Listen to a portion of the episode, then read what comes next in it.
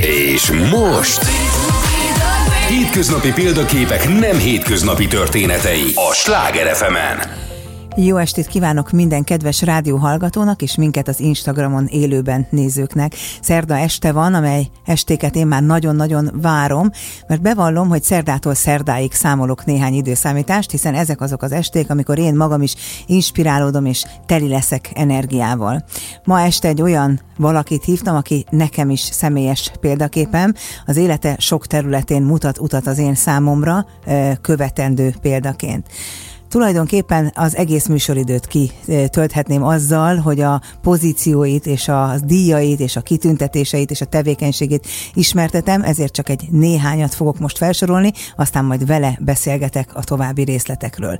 Hát tulajdonképpen azt hiszem, ha azt mondom, hogy London első magyar női díszpolgára, akkor nem biztos, hogy még tudják, hogy kiről van szó. Korai, korábbi nagykövetünk, globális vezetője az Ernst a Világbank vezető pozícióját betöltő hölgy hölgyről van szó, aki a Hungarian Business Leaders Fórum hosszú ideig regnáló elnöke, most pedig tiszteletbeli elnöke, és oly sok minden más is, amiről szeretnék vele beszélni. Kicsit zavarban vagyok tőlem szokatlan módon, hiszen annyira boldog vagyok, hogy elfogadta a meghívásomat. Szeretettel köszöntöm Cakó Borbálát. Szia, Bori!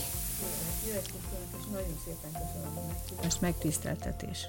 Köszönöm szépen, hogy ezt mondod, nagyon régóta vágyom arra, hogy beszélgethessek veled, e, és hogy megmutathassalak e, ennek a műsornak a hallgatóinak. Ez a műsor azért jött létre, mert egy előadásom után, sok-sok amerikai példával tűzdelt előadás után valaki felállt a hallgatóság közül, és azt mondta, hogy jó-jó, hogy én ezeket itt mondom, de ez mind amerikai példa, ezt neked Magyarországon nem lehet elérni. És azt mondtam, hogy bizony milyen igaza van, ez lesz az én misszióm mostantól, hogy bemutatok magyar sikertörténeteket és magyar példaképeket, és hát két éve csinálom ezt itt a Sláger FM hullámhosszán. Te vagy a harmadik elkezdett év első vendége, úgyhogy nagyon-nagyon szépen köszönöm, hogy itt vagy.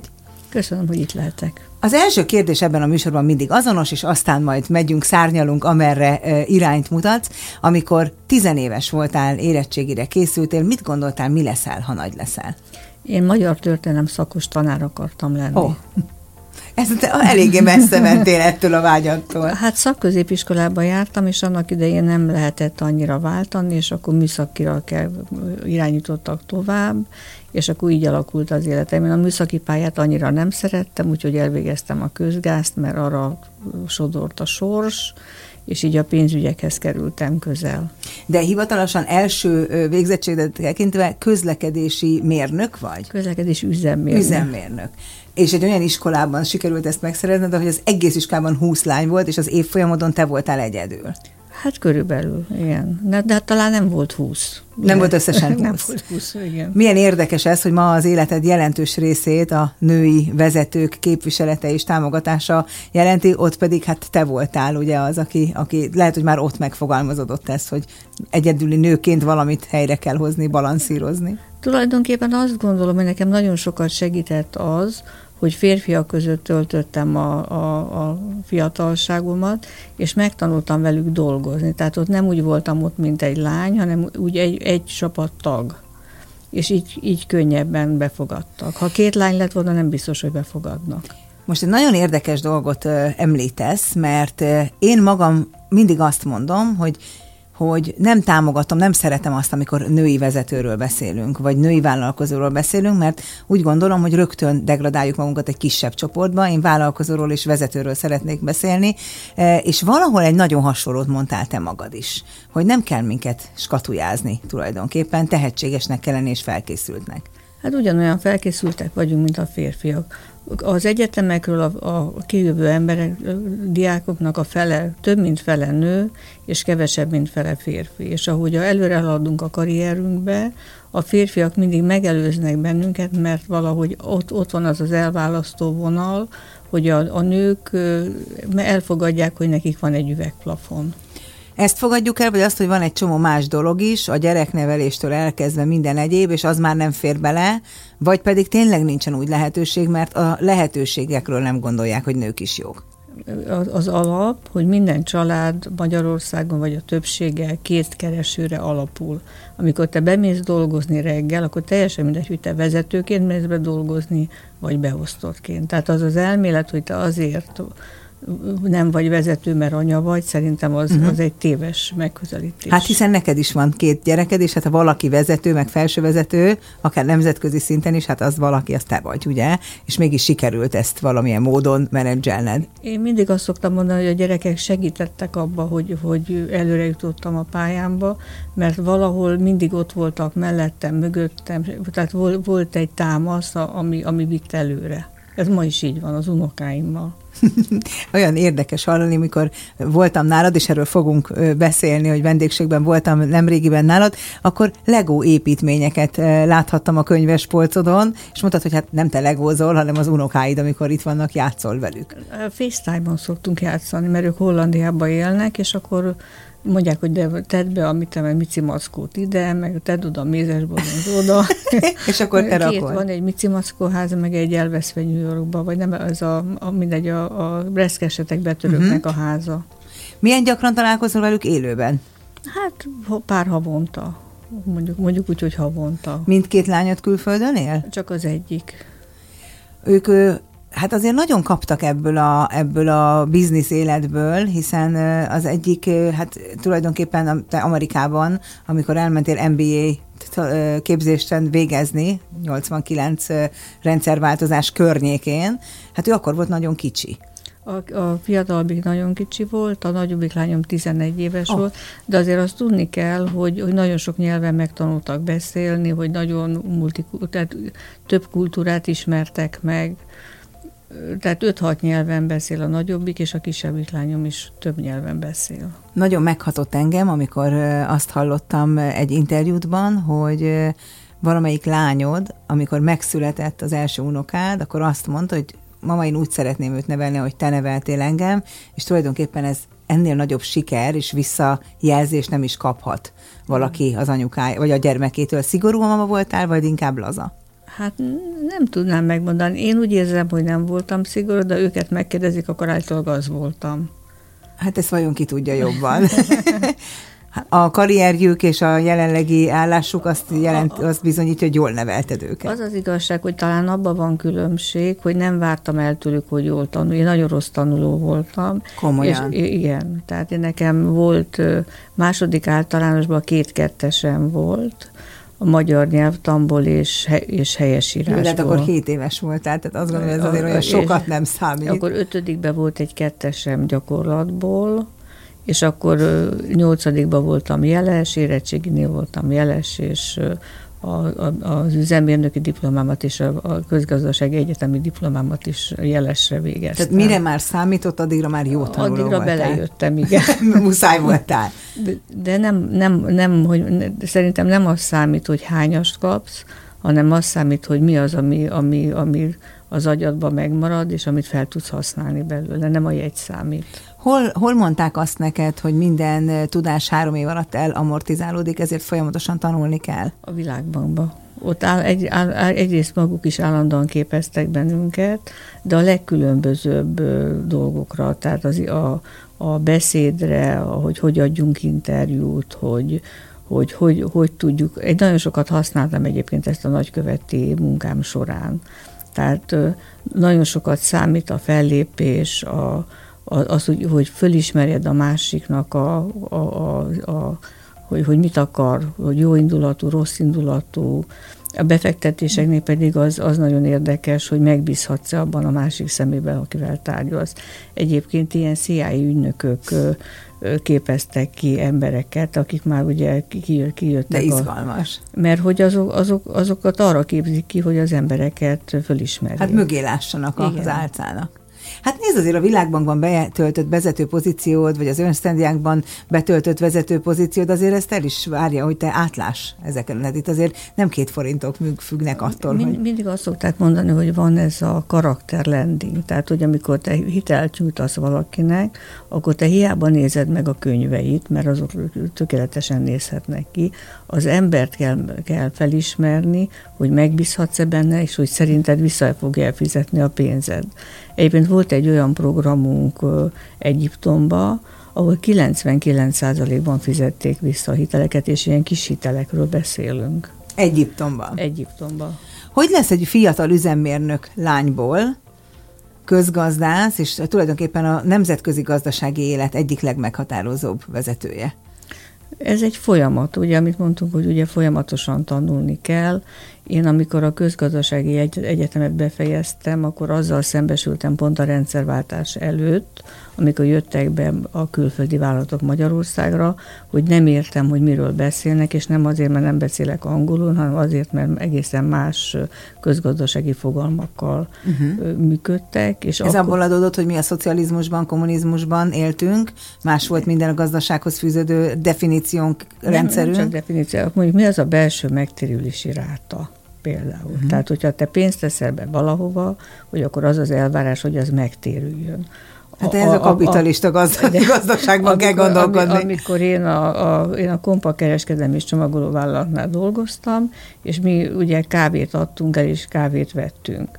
És az úgy működött, hogyha többért vettük a kávét, mint amennyire eladtuk, oh. akkor a pénzügyminisztériumnak befizettük a, a különbséget. Aha.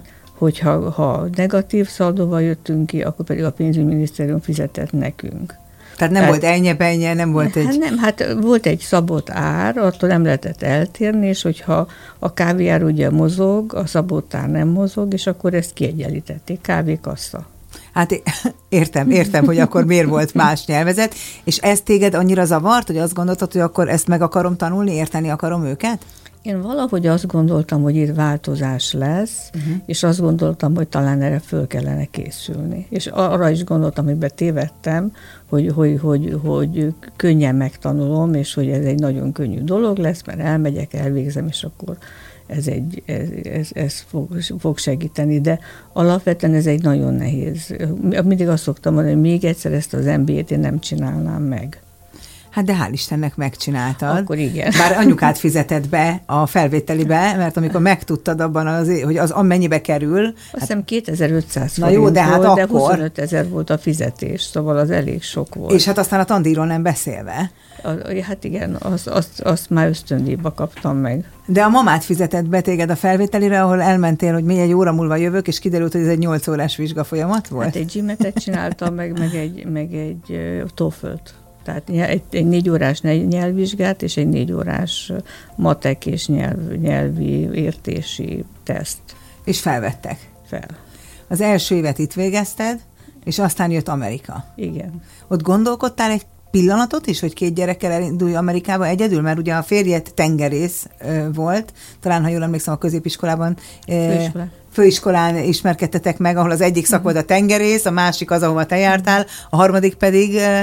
Azok gépészek voltak. Á, tehát ő tengerész volt, és egy, eredetileg úgy volt, hogy együtt mentek Amerikába, aztán úgy alakult, hogy ő egy hajóra ment. Azt mondta, hogy ő inkább elmegy hajózni, és akkor ott maradtam a két gyerekkel, meg a három repülőjegyel, és akkor gondoltam, hogy hát végül is próbáljuk meg. De egy pillanatig nem volt benned az, hogy hát ezt nem fogom tudni egyedül. Hát ha csak Megmondom. belegondolok abba, bocsánat, hogy a gyerek beteg, mert ő beteg, közösségbe kerül beteg, hát kire hagyod Amerikában úgy, hogy senkit nem ismersz, és közben MBA képzésre kell járnod, és még gondolom dolgoznod is. És még pénzed sincs. És még pénzed sincs. De egyébként gyakorlatilag a, a legelső naptól a júliusban mentünk ki, és június 10-én kaptam meg a diplomámat, és utána jöttünk haza, folyam, nem voltak betegek, és amikor hazajöttünk, akkor a, a kiderült, hogy a kicsi bárányhimlős volt, és akkor az óvodában mindenki boldog volt, hogy neki amerikai bárányhimlője van. Ez mennyire jellemző abban a világban, hogy minden, ami Amerikából jött, annak nagyon örültünk. Igen. Eladtad itthon a kis polszkidat, mielőtt elmentetek volna, és abból a pénzből, kis túlzással... Indítottam be az amerikai életemet, abból vettem két biciklit. És esőben, hóban, fagyban is biciklivel vitted oviba, iskolába a gyerekeket, majd mentél tanulni, majd begyűjtötted őket, vagy, tehát hogy, hogy eh, nem is értem, hogy ezt, tehát a mai fejünkkel, amikor egy picit azért el vagyunk kényelmesedve szerintem, bár amikor találkoztam veled, eh, és együtt hagytuk el az otthonodat, akkor te most is busszal mentél valahova, pedig hát ott állt a garázsban az autód, mondtad, hogy ez most kényelmesebb, mert A pontból B pontba nem is kell parkolni, tehát valószínűleg ez a mozgékonyságod megmaradt. Én azt gondolom, hogy, hogy nem akadályt kell látni, hanem lehetőséget. Á, értem. Amerikát, ez, ez hol volt uh, Amerikában? New Orleansban, New Tulane. University-re jártam. És volt benne néhány jazzklub néha, vagy nem? Hát akkor nem, de azóta nagyon szeretjük New Orleans-t, visszajárunk időnként, bár a Katrina óta már, már nincs, nincs meg az az élet New Orleans, ami eredetileg volt. Tehát ott olyan mozgás, zene, olyan, kultú, olyan hihetetlen kultúra volt, hogy a, most is van, de azért nincs meg a, ugyanaz a hangulata. Hát az csoda, hogy ebből felálltak egyáltalán a hurikán ö, után. Egyébként az volt az aranyos, hogy akkor a, a dolgoztam, és fölhívtam a kolléganőmet Washingtonba, és mondtam neki, hogy hát nagyon aggódom, mert jön a hurikán. És mondta, ne izgassam magam, mert ez a hurikán el fog menni a New Orleans mellett, és mi néztük végig éjszaka a televízióba, és ez egy, az egy borzalmas hurikán volt, és valami hihetetlen. Hát ott ilyen építészeti problémák voltak egyébként, és azért is történt ez a nagy katasztrófa. Nemrég láttam erről egy dokumentumfilmet, valamelyik ilyen on-demand csatornán megy, és egészen, egészen megérintő, ahogyan elmesélik, hogy a házakon belülről hogy élték meg, mit láttak, mit nem, hogy folyt be a víz. Tehát egészen tényleg az ember nem is érti, hogy hogy lehet ezt utána az életet folytatni a túlélők ö, számára. Visszamentünk még a, a kislányom óvodájába, megtaláltuk az óvónénit egyébként, és meg hát magának az egyetemnek nem lett baja, mert ugye az egyetem egy ilyen, inkább egy dombon van, de nagyon sok minden, tehát a földszínével lett egyenlő. Az Ernst Youngnál csupa olyan emberrel dolgoztál egy osztályon, akik kizárólag a harvard és a Yale-re jártak. Nem volt soha kisebbségi érzésed? Vagy inkább büszke voltál arra, hogy egy ilyen kicsi országból én ezt is meg tudtam csinálni, hogy itt vagyok Ez a világbankban volt uh-huh. egyébként, de nincs jelentősége. Én azt gondolom, hogy egy olyan közösségben vagy, akik okosabbaknál, nem biztos, de mondjuk azok okosabbak voltak, akkor azzal te nagyon sokat tanulsz. És általában igaz, hogy, hogy a tanulás és a jó iskola az, az nem véletlen Szóval soha nem érezted azt, hogy kevesebb vagyok, nem szólalok most meg, mert, mert nem. ők... Na... Nem. Megmondom őszintén, hogy az nagyon fontos, hogy az ember nyitott legyen, mert lehet, hogy ők tudnak valamit nagyon jól, de én meg tudok más valamit nagyon jól. És nem, nagyon sok, nagyon, mentorálok nagyon sok embert, nőket és férfiakat, de többségében nőket, és a probléma általában az önbizalommal van. Hogyan lehet ezt fejleszteni? Hát meg kell érteni, hogy, hogy minden ember esendő, tehát nem baj, hogyha tisztában vagyunk a hibáinkkal, de hogy nem, tehát azt kell nézni, hogy mi az, ami jó, és nem azt nézni, hogy mi az, ami beesett. És azt is szokták mondani, és ez egy fontos tanács, hogy amiben jó vagy, azt fejleszd, mert amiben nem vagy jó, azt hiába fejleszted, soha nem leszel olyan jó benne, mint a jók. Malcsinár Péter ült jó néhány héttel ezelőtt abban a székben, amiben te most, és ő erről hosszan beszélt, hogy az ő a coaching módszere pont ezen alapul, hogy ne töltsünk időt azzal, amiben nem vagyunk elég jók, viszont csúcs teljesítményt érjünk el abban, amiben jók vagyunk, úgyhogy ez pont ehhez kapcsolódik. Pedig nem is beszéltem vele.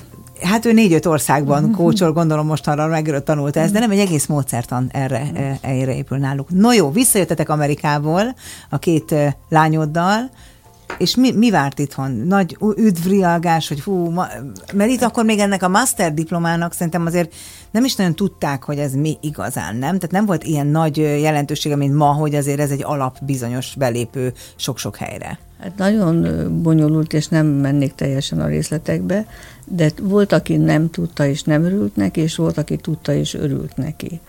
Ami, akkor, amikor visszajöttünk, az a cég, aki támogatta a kinti iskolámat, az közölte, hogy nincs szüksége amerikai típusú diplomára, és, és nem akarta, hogy oda menjünk, és akkor megjelent egy cikk a Magyar Hírlapba, hogy, hogy MBA diákok, akik munkát keresnek.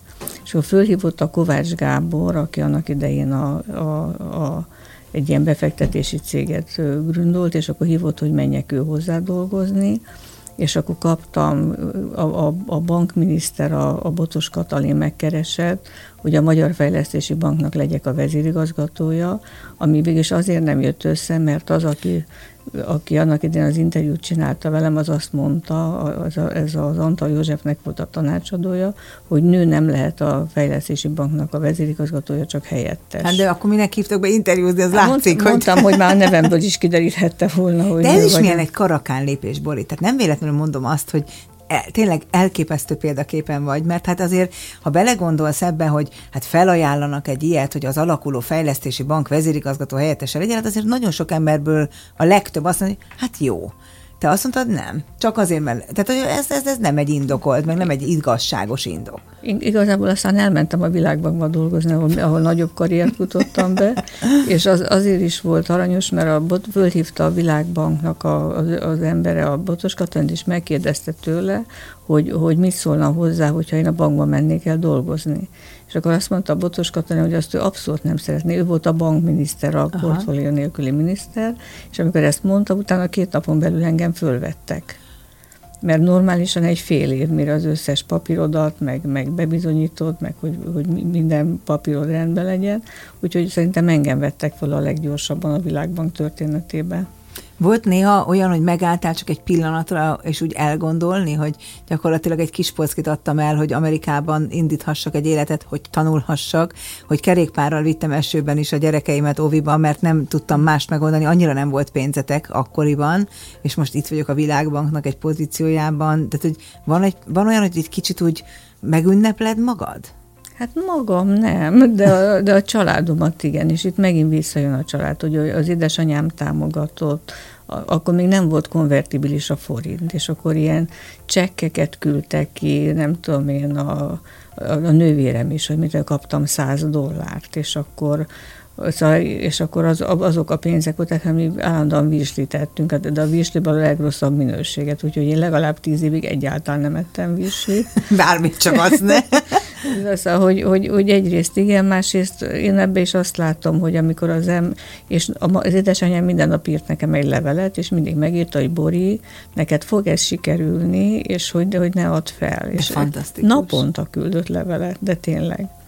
És ugye hát én mindig úgy voltam, hogy hát nem akartam a mamát elszomorítani, minden egyes vizsgára ugye az ember fölkészül, azt ugye nem tudhatod, hogy sikerül-e, de én úgy voltam, hogy én mindent megteszek, hogy sikerüljön. Milyen fontos ez a támogató szülő is. Abszolút, igen. Négyen vagytok testvérek, a másik három testvéred is ennyire sikeres, mint te? Hát a siker az egy, kül, hogy mondjam, különböző, mert van anyagi siker, van művészeti siker, van tehát én, én azt gondolom, hogy igen. Uh-huh. Tehát ez a fontos, hogy, hogy és sikeresek vagyunk a, az összetartó családban. Tehát ez mi, megmaradt? Mi már hogyne. Tehát mondom, ma, ma reggel elküldtem, a, a telefonom összegyűjtött egy a tavalyi évben a nővéremmel, hogy merre jártunk, mit csináltunk közösen, és akkor küldött egy ilyen kis összefoglalót a Verával. Tehát, hogy ez egy ilyen, ilyen, hogy mi annyi időt töltünk, és annyira, hogy összetartó a család, hogy nekünk mindig vannak közös programok. És akkor fogod az iPhone-od, összefoglalod, és elküldöd a testvéredbe. ő is örült mint neki. Valami, de egyébként úgy használd ezeket az eszközöket, eleve a legújabb eszközök vannak a kezedben általában, meg a kezeden, mint valami bakfis, de tényleg. Tehát, hogy ezt nézem, ezt keresed, nyomod, megosztod, írod, fantasztikus.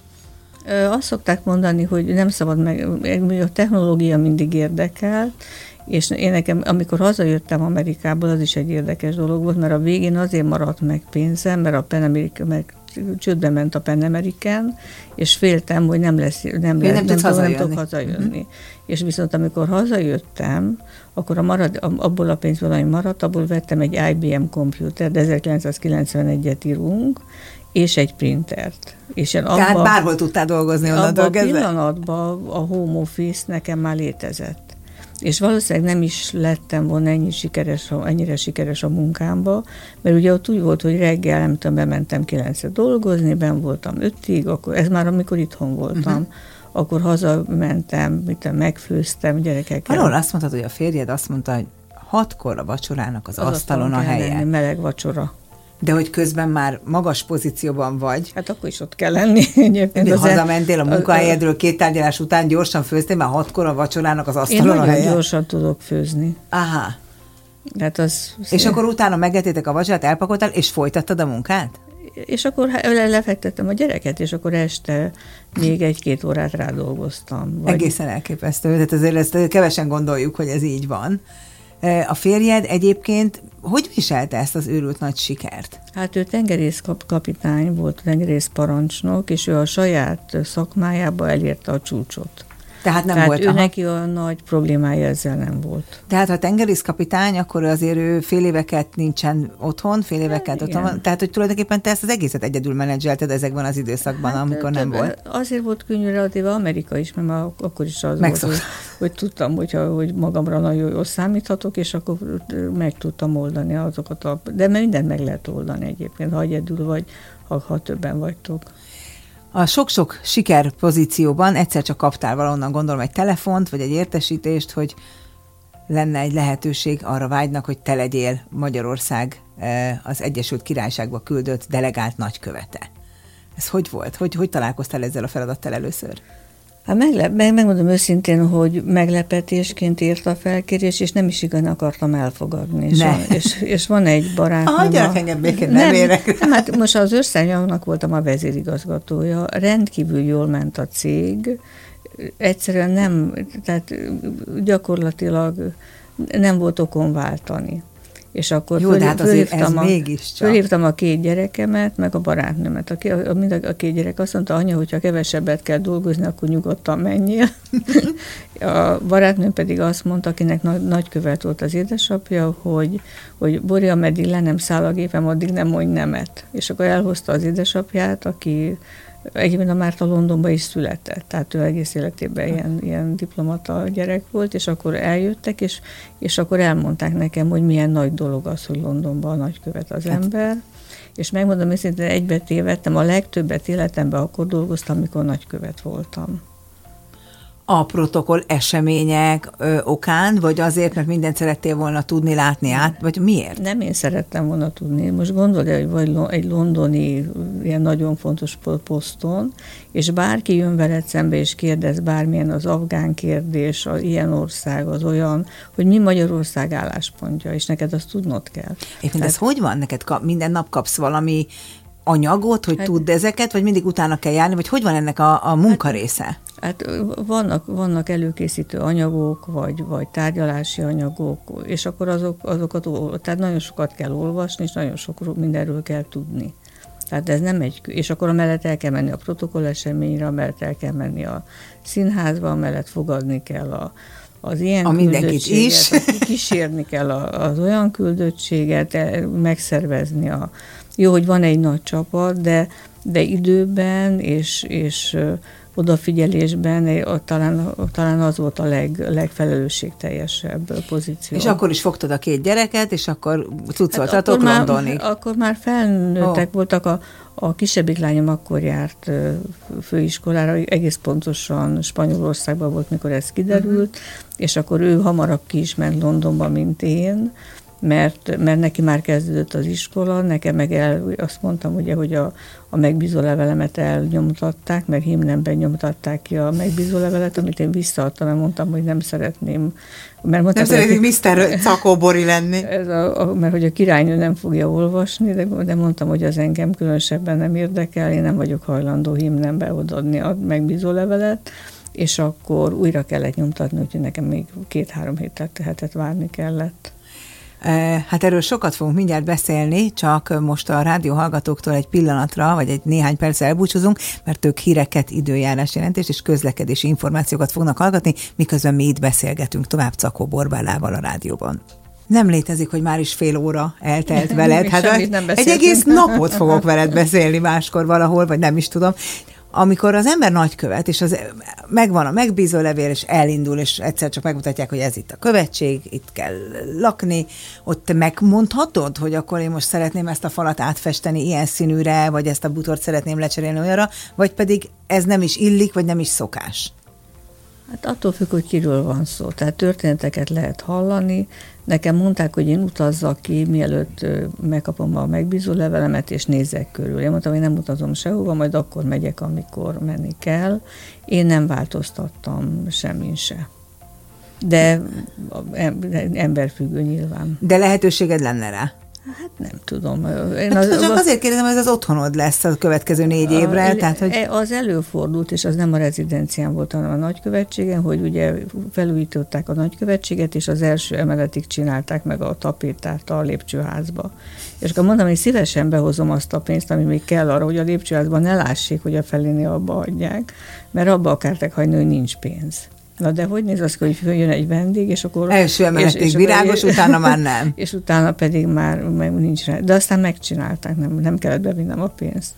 Te ebben a minőségedben többször is találkoztál a királynővel mondtam is neked, mikor itt fotózkodtunk, hogy ez a fotó nekem, amit veled közösen készíthettem, olyan becsben lesz majd a falamon, hogy a te faladon van a Erzsébet királynővel készült közös fényképetek. Sőt, legendás, hogy ugye megadott idő intervallumot beszélgethetnek a nagykövetek vele, veled többet beszélt, mint 20 perc, és te azt mondtad valahogy, hogy hát persze, mert a fiát méltattad, és a fia tevékenységéről számoltál be, de szerintem azért ez nem csak így van. Hogy kell egy ilyet elképzelni? Előtte felkészítenek, hogy hogy kell pukedlizni, mit kell csinálni? Tehát kapsz egy levelet, hogy mi a protokoll, vagy addigra ezt neked már tudnod kell? Egyrészt küldenek egy levelet, hogy hogy kell öltözni, hogy hogy, hogy lehet megszólítani a Your Majesty, és utána a következő, már memnek kell szólítani.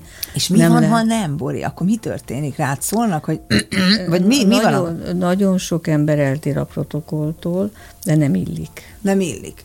Tehát biztos van olyan, de én azt gondolom, hogy egy országnak nagyon fontos, hogy a diplomatái azok ismerjék a diplomáciai szabályokat. Amikor mielőtt kineveznek, kaptok erre vonatkozó, most nem csak te, de hogy eleve, tehát kap a diplomáciai testület erre vonatkozóan egy képzést?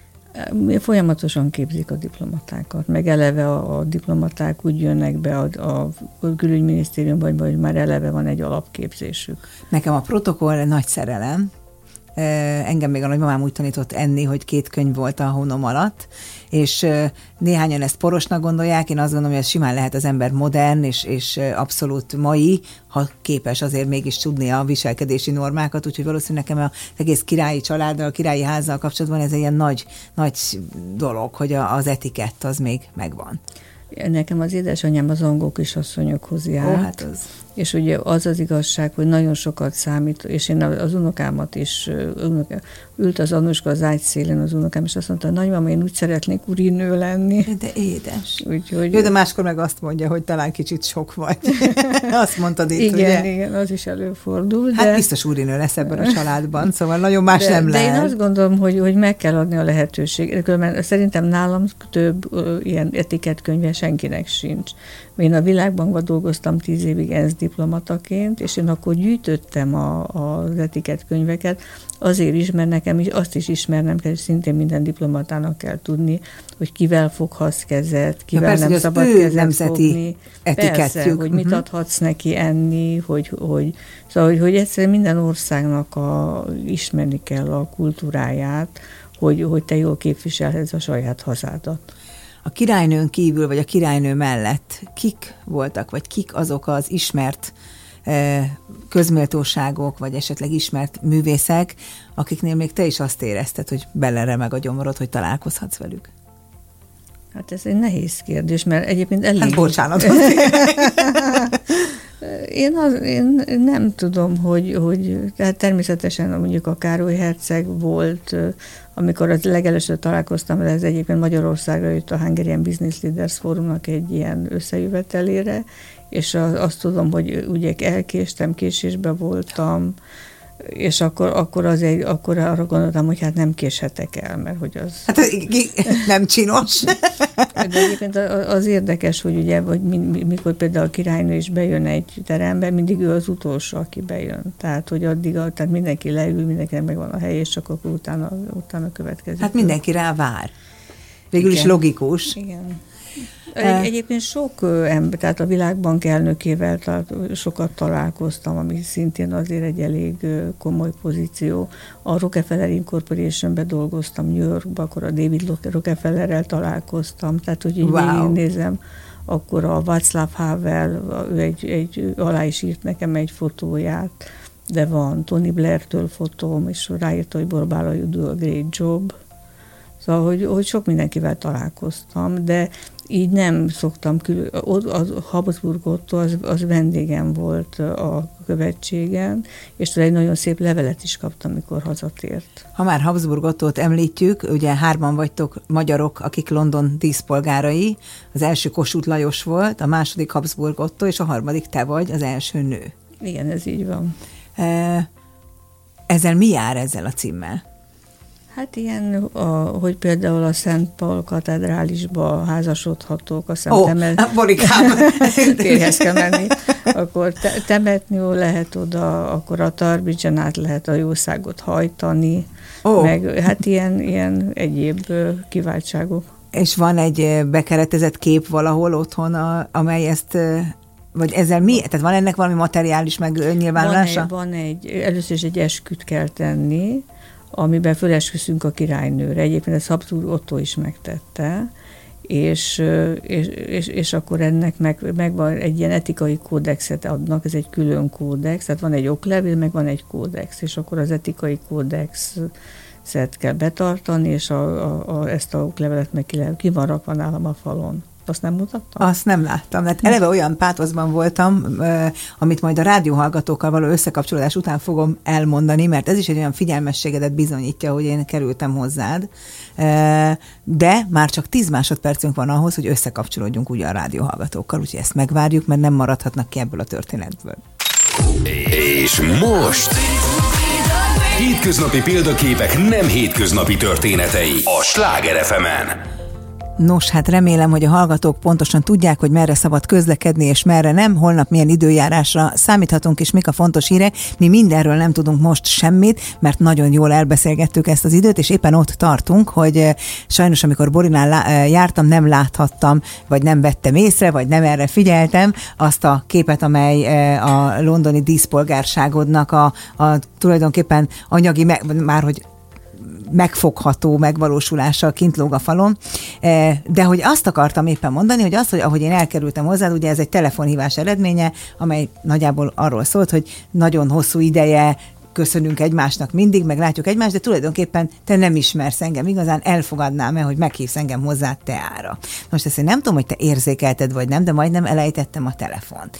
Mert én nekem nem attól azóta vagy példaképpen, hogy ennyire ismerek személyesen, hanem úgy, a, tehát hogy hát a, a takóbori, hát az eleve, most tényleg azt biztos, hogy tudni kell, hogy nem csak a szakmai előremeneteled, de hát eleve a kiegészítői. Tehát a nő, akinek mindig olyan kiegészítői vannak, aki mindig úgy néz ki, mintha dobozból lép neki, aki annak ellenére, hogy mennyire magas pozícióban van, talán elfogadod azt a szót, hogy kicsit mindig vagány is e, egy-egy, egy-egy cipővel, vagy egy-egy táskával, tehát hogy sok-sok szempontból vagy példakép, de hogy hogy van ez, hogy te, aki tényleg ezekben a pozíciókban, amivel, ami, amelyekről most már beszélgetünk, észreveszed, hogy létezik valaki, mondjuk jelesül én, hogy szeretnéd megismerni. Ennyi munka, ennyi dolog, a mai napig be van osztva minden perced között, tehát hogy ez hogy van, hogy erre van energiád, erre van nyitottságod, erre van érdeklődésed, és azt azért elmondom neked, hogy hát azért a kor- korábbi londoni nagykövettől, London díszpolgárától kapni egy teát, azért az egészen nagy élmény.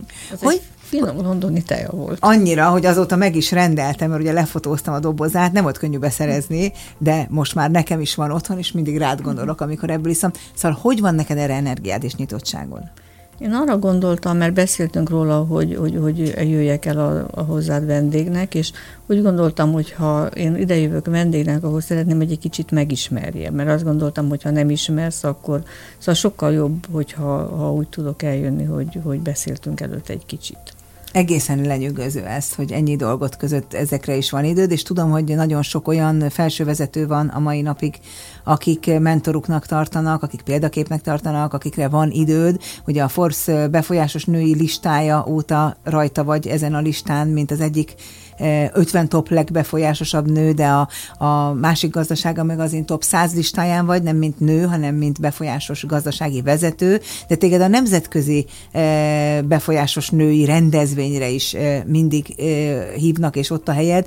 Tehát, hogy emellett is olyan sok mindenre van energiád, ami olyan kicsi dolognak tűnik, vagy kicsi embereknek tűnnek. Idézőjelbe mondom Semmilyen most. kicsi ember nincs egyébként, minden ember ember, és, és nagyon fontos, hogy, hogy ezeket az emberi kapcsolatokat, ezeket tartsuk. Ugyanúgy a családba, szerintem ugyanúgy az üzleti életbe is hozzátartozik, hogy, hogy legyen van, van egy sikertörténetem, amikor az ősztenyagnak egy kollégája, aki lent ült a recepción, az gyakorlatilag az én mentorálásom révén, de elkerült globális, regionális pozíciókba, és, és azért, mert, mert fölépítette magát. Ő fölemelte a telefont, és azt mondta, hogy Bori, én szeretnék egy, egy rendes állásba dolgozni, mert van két diplomám és, és hogy mondjam, másnap már a, a vezérigazgatói szobába ült, és akkor végigfaggattam, hogy mit szeretne, és akkor azt mondták, hogy Bori, ez a, ez a lány el fog mellőled menni dolgozni, mert hogy ki fog menni Írországba, akkor mindenki készült uh-huh. külföldre menni, és akkor leültem vele, és mondtam neki, hogy ha két évet kibír mellettem, utána segíteni fogok neki mindenbe. És kibírta? Kibírta, de egyébként én mellettem, aki dolgozik, az általában nagyon sokat dolgozik. De mert te magad is nagyon sokat dolgozol, hiszen azt hallottam, talán mondtad nekem is, de egy interjúban mindenképpen, hogy annyira szereted, amit csinálsz, hogy az alaptézis, hogy aki ennyire szereti, amit csinál, az tulajdonképpen nem is fárad el benne. Nem, az, van erre egy, egy elmélet, hogy ha, ha, ha olyasmit csinálsz, amit szeretsz, az nem munka mert az, az, az a közel van a hobbihoz. Ez jobban igaz egyébként a művészekre, egy énekesre, egy zongoristára. Én mindig tudom, ezt mondom, amikor tőlem kérdezik, tehát örülök, hogy ezt visszaigazolod, hogy én azért tudok ennyit dolgozni, ennyi helyen helytállni, ennyi mindent csinálni, mert egy pillanatig nem érzem munkának szenvedéllyel élem ezeket a napokat, imádom a feladataimat, imádom a hivatásomat, tehát hogy én magam sem érzem ezt munkának. De te a mai napig dolgozol minden áldott nap. Nem dolgozom már annyit. Tehát én non Nem, most már annyit dolgozom, mint egy normális ember kettő. Nem, hát van, vannak munkáim, a Forágyiban dolgozom, a tanácsadó testület elnöke vagyok, a mezőhegyesi mezőgazdasági konglomerátumban vagyok, igazgatósági tag. Tehát, és, Tiszteletbeli és, elnöke vagy a, a Hungarian Business Leaders Fórumnak, a, ahol hát aztán te voltál az elnök hány évig?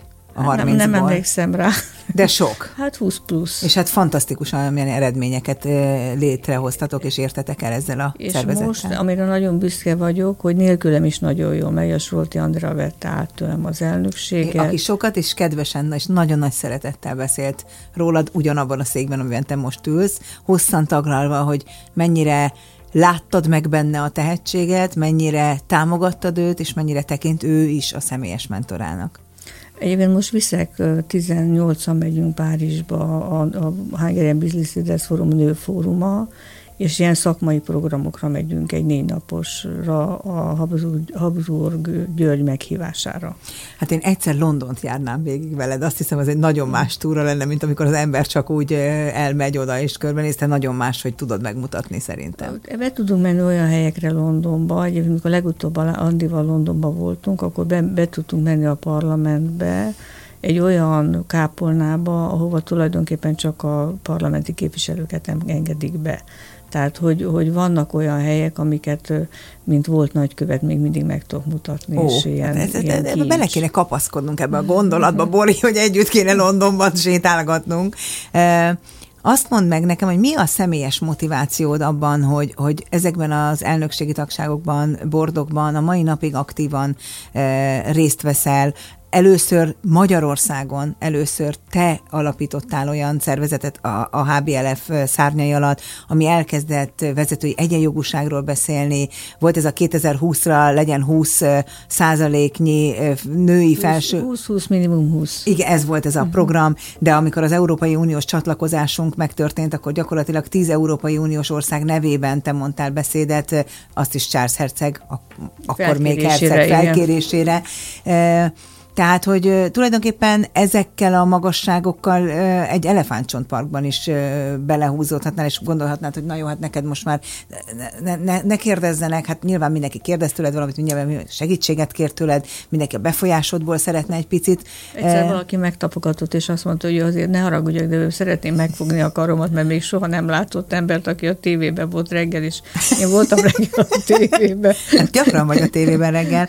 Én azt szeretném valahogy tetten érni, hogy mi az a belső motiváció, amitől nem azt mondod, hogy jó, most már 120. ember ne kérjen már egy szívességet, hanem akkor is azt mondod, jó, hát megpróbálok segíteni, ha tudok.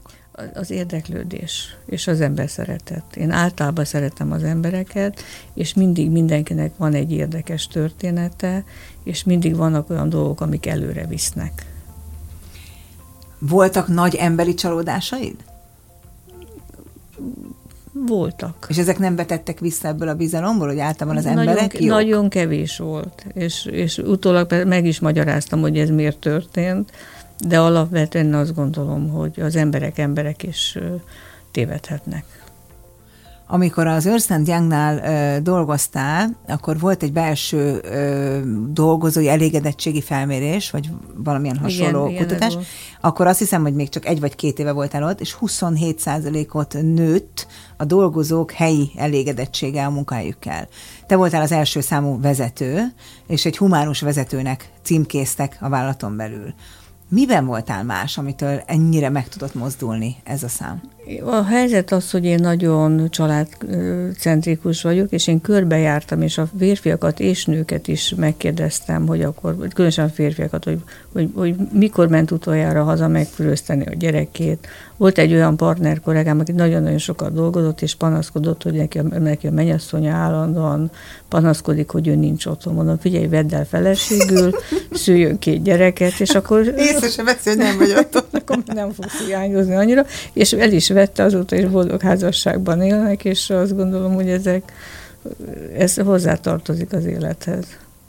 Mindenki másképp vezet, tehát az se rossz vezető, aki, aki ilyen KPI-okkal, ilyen, ilyen, ilyen értékekkel méri be, hogy ki mennyire, mennyit dolgozott. Én nem a haték, nyilván az számít, hogy mennyi nyerességet hozol, meg hogy mennyi, tehát milyen ügyfél elégedettséged van, meg ugye ma a cégeknél mindent mérnek. Abszolút. De, de hogy azon belül különböző vezetői formák vannak, úgy, ebben az időszakban, amikor én ott vezető voltam, úgy tűnik, hogy ez bevált. Hogyha azt feltételezzük, hogy nagyon sok nő várja a pillanatot, hogy majd mikor vállal gyereket, mert most a karrier miatt nem, most még nincs meg a ház, most még nincs meg az az összerakott pénz, stb. Szerinted van ideális időpont a gyerekvállalásra olyan nők életében, akik azért a karrierjükben is szeretnének elérni valamit? Minél hamarabb, annál jobb. Komolyan? Komolyan. Én úgy gondolom, hogy, hogy egy fiatal anyuka, vagy egy fiatal szülő, az jobban tudja nevelni a gyerekét, mint amikor már kocsi, ház, az, azzal annyi gond van. Tehát én azt gondolom, hogy, hogy, hogy, hogy a család az segít. Tehát van, az egy olyan, olyan más típusú sikerélményt ad, tehát hogyha azt mondod, hogy a munkahely az, az felejthető, a gyerek nem. Tehát én azt gondolom, hogy nekem a gyerekek nagyon sokat adtak az életembe. És a szülői értekezlet volt, és te éppen a Világbank felső vezetőben van olyan, hogy ne haragudjanak nekem szülői értekezletre kell menni, tök mindegy, hogy milyen meeting van? Azt, azt szoktam mesélni, ez, ez nem szülői értekezlet volt, a japán kollégáim jöttek világbankba tárgyalni, és nyolc japán kettőre. És akkor mondtam nekik, hogy nekem minden ötkor föl kell állnom, mert megyek az óvodába. És, és, és fölálltam, és pontosan tudták, hogy itt eddig van idő, addig el kell dönteni, tehát nem úgy van, mint Japánban, még este tízkor ott ülünk, és ugyanarról beszélünk még uh-huh. három órán keresztül. Egyébként a, amikor az ember vállalatvezető, akkor sokkal jobban, tehát aznap nem megyek külföldre, aznapra nem szervezek más programot, és sokkal jobban el tudok menni egy szülői értekezletre, mint nem. Különben volt egy, egy nagyon aranyos történetem, hogy elmentem a szülői értekezletre, és eltörtem a lábam, mert átküldtek valami sötét, az Aranyú gimnáziumnak volt egy ilyen sötét kertje, és valami tornaterembe kellett mennem a tornatanárhoz.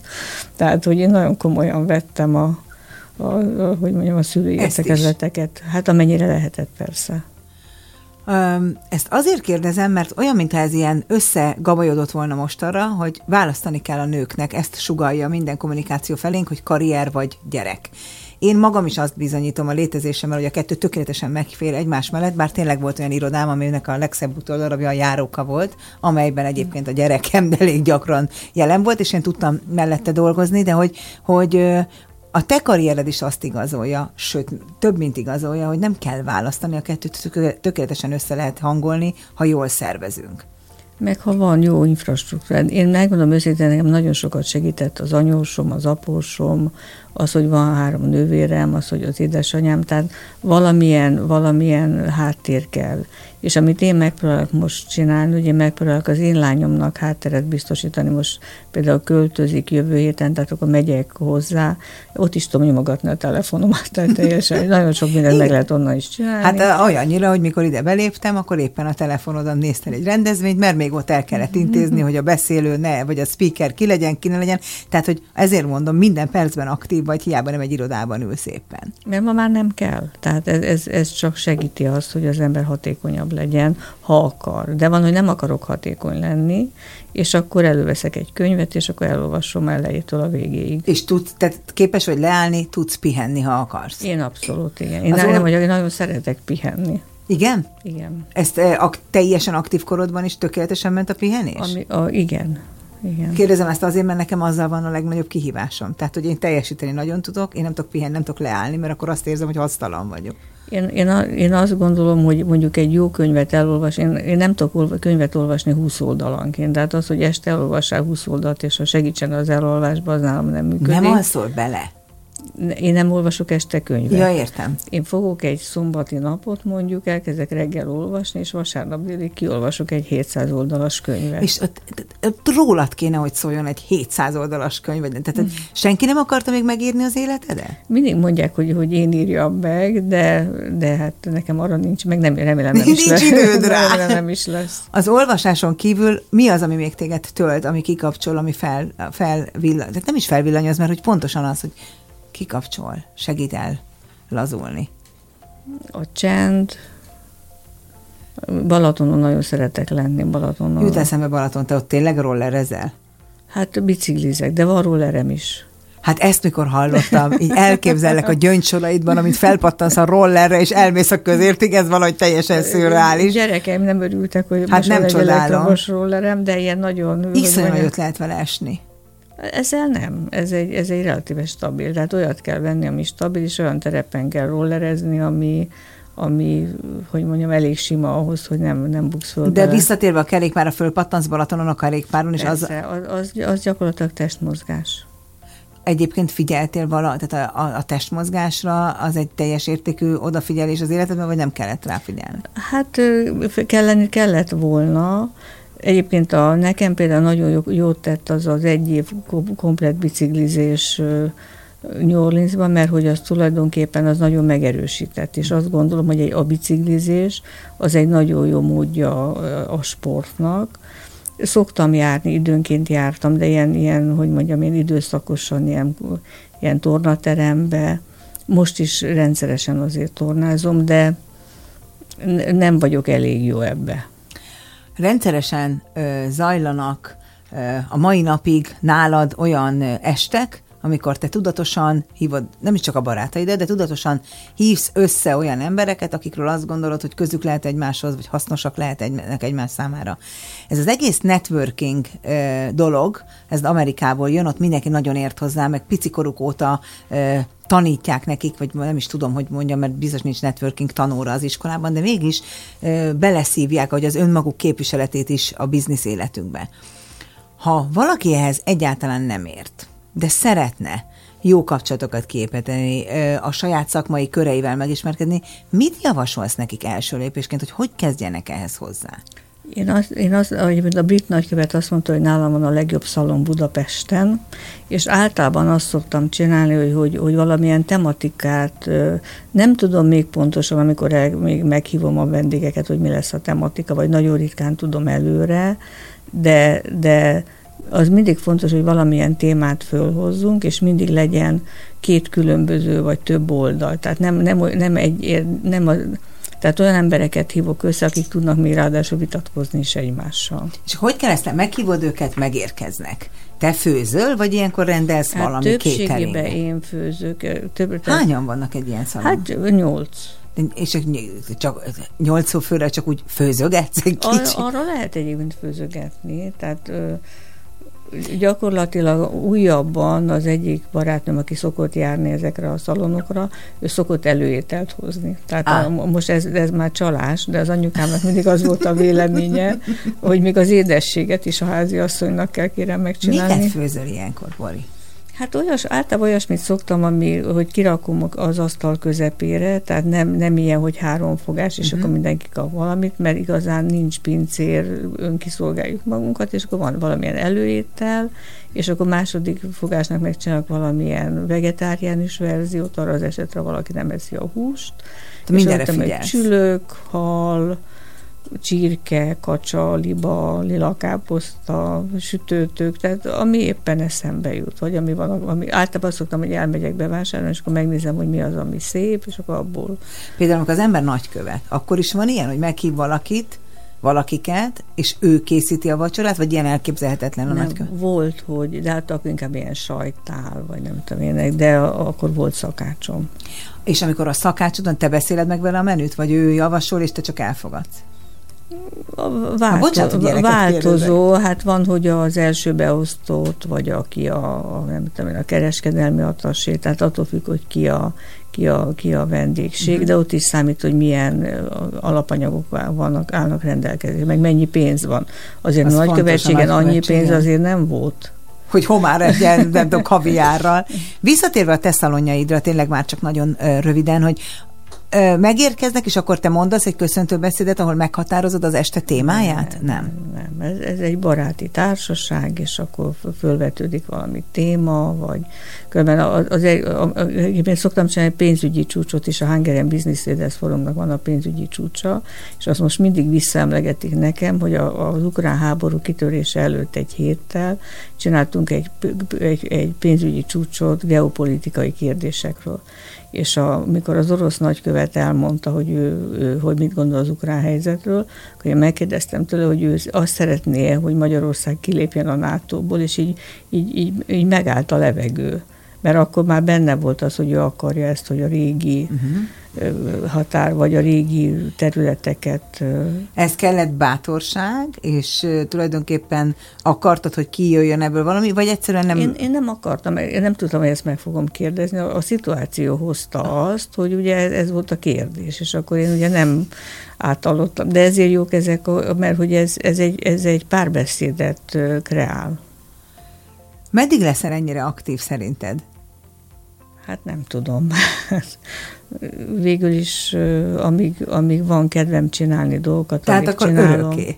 Hát örökké nyilván is, de nekem is vannak példaképeim, akik kicsivel öregebbek nálam, is szintén aktívak.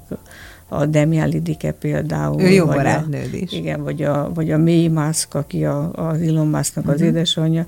Ők a egyik legnagyobb Insta influencer és, és, és ők tíz évvel idősebbek nálam körülbelül egyszer valaki ilyen kerülgette, hogy hát, és mondta, nekem sem olyan a korommal, kérem, hát ezt nem kell kerülgetni ezt a témát, ezt annyira imádom, ezt is imádom benned, hogy, hogy nincs benned ez a mai kor, hogy hát jaj, hát 40 plusz, meg nem mondjuk ki, ne, hát teljesen. De nincs ez a probléma. Nekem volt olyan ugyan férfi ismerősöm, a, a William de Gelsei, ő 99 éves korában még olvasta a Financial Times-t, és a Nemzeti Banknak volt a tanácsadója. De hát egy másik példaképedet is meg tudjuk ebben említeni, aki hát nem más, mint Erzsébet királynő, aki hát azért eléggé... Több, mint példakép, igen. Hát ez fantasztikus, egyébként tényleg fantasztikus, hogy többször is beszélgethettél vele. A 30 éves évforduló tavaly volt a Hungarian Business Leaders Fórumnál, és úgy volt, hogy Charles Herceg nyitja meg, aztán úgy volt, hogy Charles Herceg egy videózönetet küld, majd, és ez a protokollnak a drágfenéje, hogy addigra király lett, egy újabb körös elfogadást kellett volna, amit már inkább nem futottatok meg. Nem, nem, nem is ment volna át, mert annyira egymásba futott ez De a... Bori, honnan tudta volna meg, hogy lejátszod, vagy nem? Vagy addigra már el se küldték? Oda. Ja, értem. Mert én mindig meg ezen gondolok, hogy honnan tud? Ja, hogy ott, oké, okay, akkor meg, elmondta meg volna. egyébként se, szóval ez a protokoll. Tehát, hogy az ember tudja, hogy mit lehet, mit nem lehet, tehát nem lép, bizonyos dolgokat az ember nem lép át. Hogyha valaki most fiatal közgazdász végzettségű nő, mit mondanál neki, hogy útravalónak? Azt, hogy, hogy, hogy minden kihívás az egy lehetőség. Tehát, hogyha valami az útjába kerül, ami, amiről elgondolkodik, hogy csinálja vagy ne, akkor csinálja. Bori, az a szomorú hírem van, hogy ez az egy óra úgy telt el veled, mint hogyha tényleg egy pillanat lett volna, de vége van. Pedig hát én tényleg, tehát ezt már mondtam neked, amikor nálad voltam, és hogy napokat tudnék átbeszélni, csillogó szemmel veled és hallgatni a történetedet. Remélem egyszer beadod a derekad, és lesz egy könyv arról, hogy mit értél el, hogyan érted el, mert szerintem ez tényleg kézzel fogható segítség sokunknak és sokaknak, eh, és bizonyítéka annak, hogy bizony-bizony az amerikai álom fejben dől el, és ebből a kis országból is minden elérhető, ha az ember elég sokat tesz érte, elég sokat tanul, elég kitartóan törekszik arra, hogy jó legyen. Köszönöm szépen a lehetőséget, hogy itt lettem. Végtelenül hálás vagyok, hogy elfogadtad ezt a meghívást, nagyon szépen köszönöm.